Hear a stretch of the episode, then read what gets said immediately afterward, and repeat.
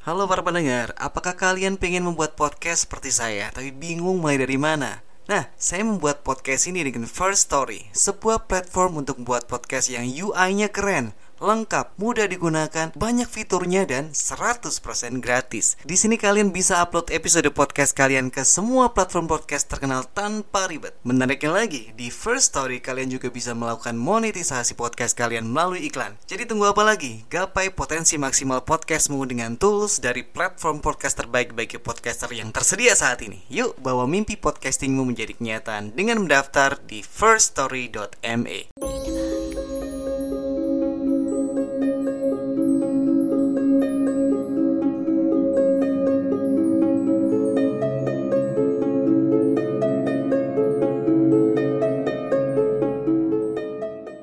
Selamat datang dan selamat malam Sobat RHI semuanya. Kembali lagi di narator Rumah Horor Indonesia RHI Menyapa kalian semuanya. Semoga kalian selalu ada dalam keadaan yang baik Sehat dan banyak rezeki. Nah siapa nih yang pernah ngerasain magang atau PKL PKL itu kan praktek kerja lapangan. Nah untuk kisah malam hari ini nggak jauh-jauh dari situ.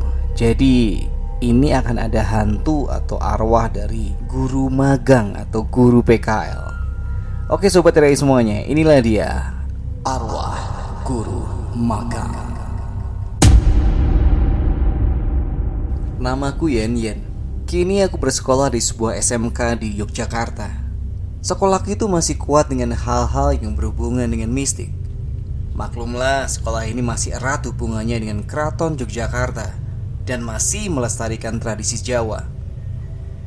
Saat itu aku masih duduk di kelas 10 Dan kami tengah mempersiapkan sebuah acara pentas seni Kebetulan kelasku dibagi menjadi dua kelompok. Karena aku dan grupku mendapat kesempatan pentas di hari pertama, maka kami berkumpul sore itu. Dikarenakan kami belum terbiasa make up sendiri, kami dibantu oleh seorang dari teman guru kami. Alhasil kami mengantri untuk bermake up pria sampai jam menunjukkan pukul 7 malam. Kami yang sudah selesai make up dan memakai kostum segera keluar dari ruang rias. Suasana di luar sangatlah gelap. Penerangan satu-satunya hanya dari lampu yang berasal dari ruang rias. Dan itu pun hanya samar-samar. Sambil menunggu yang lain, kami mengobrol. Entah kenapa, aku merasa ada yang menarik perhatianku pada sosok bayangan yang ada di depan musola, di sebelah kanan ruang rias. Aku menanyakan pada temanku, dan mereka bilang, itu hanya tong sampah. Tapi aku yakin kalau di atas tong sampah itu duduk seorang anak kecil sambil memeluk lututnya. Karena penasaran, aku mengajak seorang temanku untuk melihat lebih dekat tong sampah itu. Ayolah, temenin yuk. Penasaran nih, pintaku. Akhirnya temanku mau dan kami mendatangi tong sampah itu. Namun, tidak ada apa-apa di sana. Bener kan cuma tong sampah? Lu sih nggak percaya kata temanku. Kami pun kembali berkumpul di depan ruang rias. Tapi lagi-lagi, ketika aku melihat ke arah tong sampah itu, aku melihat sosok anak kecil itu lagi. Aku mencoba untuk tidak menghiraukannya dengan terus mengobrol dengan teman-temanku. Singkat cerita, kami selesai pentas. Kami pentas di pendopo yang berada di tengah-tengah kompleks sekolah. Sekolahku ini adalah sebuah kompleks yang di tengahnya ada pendopo. Dan untuk menuju pendopo, kami harus melewati ruang teori dan sebuah lapangan upacara. Kami berkumpul di belakang pendopo karena kata guru, kami tidak boleh ke ruang rias tanpa beliau. Tapi karena lama dan gerah sehabis menari tadi, kami pun memutuskan untuk kembali ke ruang rias. Mungkin saja beliau sudah di sana. Jumlah kami ada 10 orang. Saat itu, aku berjalan paling depan dengan temanku Rita. Tak seperti tadi, angin malamnya kini berubah menjadi tak nyaman. Aku memegang tangan Rita semakin erat.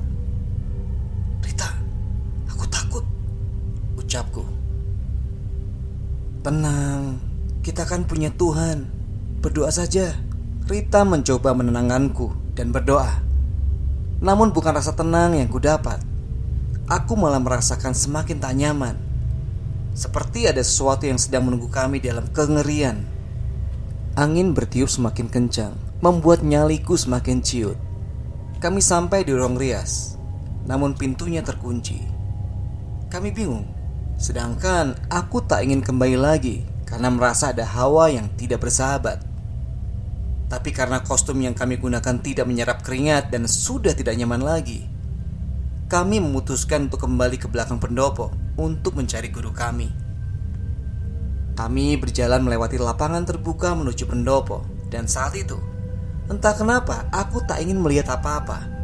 Aku terus menggenggam tangan temanku sambil menundukkan kepala dan mata setengah terpejam agar tidak melihat hal-hal yang tak ingin aku lihat. Tapi tiba-tiba, dari arah ruang gamelan berjalan sesosok perempuan dengan rambut yang menutupi semua wajahnya. Dia mengenakan kemeja putih dan rok span berwarna hitam, persis seperti guru-guru PKL atau guru-guru magang yang sedang mengajar. Aku terkejut. Aku sadar sih, itu bukan manusia. Aku sempat terdiam dan Rita segera mengajakku kembali berjalan. Anehnya, teman-teman seperti tak ada satupun yang ketakutan. Mereka dengan santai mengobrol sambil melewati sosok itu, seperti tidak menyadari kehadirannya. Kulihat sosok wanita itu ikut berjalan mengikuti kami. Aku tak berani menoleh karena lorong yang kami lewati gelap. Sampai di dekat kantor guru, menuju lapangan upacara. Di sana terdapat lampu. Baru aku memberanikan diri menoleh dan menghitung jumlah temanku. Satu, dua, sampai sebelas. Kami bersebelas. Padahal jumlah kami tadi hanya sepuluh orang.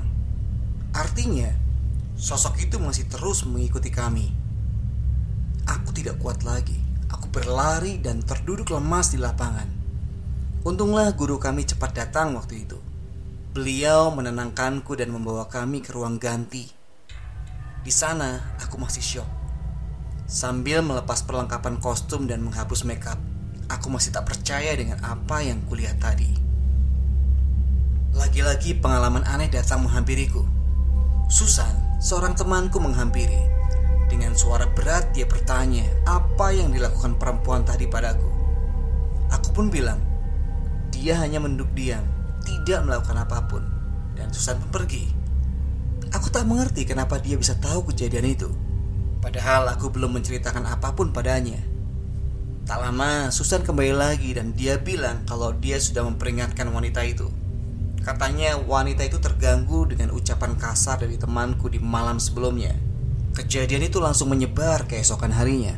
Dan akhirnya aku tahu kalau wanita itu adalah guru magang yang bunuh diri di ruang gamelan beberapa tahun yang lalu. Oke sobat semua, itu tadi cerita horor kita untuk malam hari ini. Kalau kalian punya pengalaman horor atau cerita horor, kalian bisa kirimkan ke denny.tristanto1104@gmail.com. Kalian juga bisa ninggalin voicemail. Semoga kalian terhibur dengan cerita tadi. Sampai ketemu di cerita berikutnya. Selamat malam, selamat beristirahat.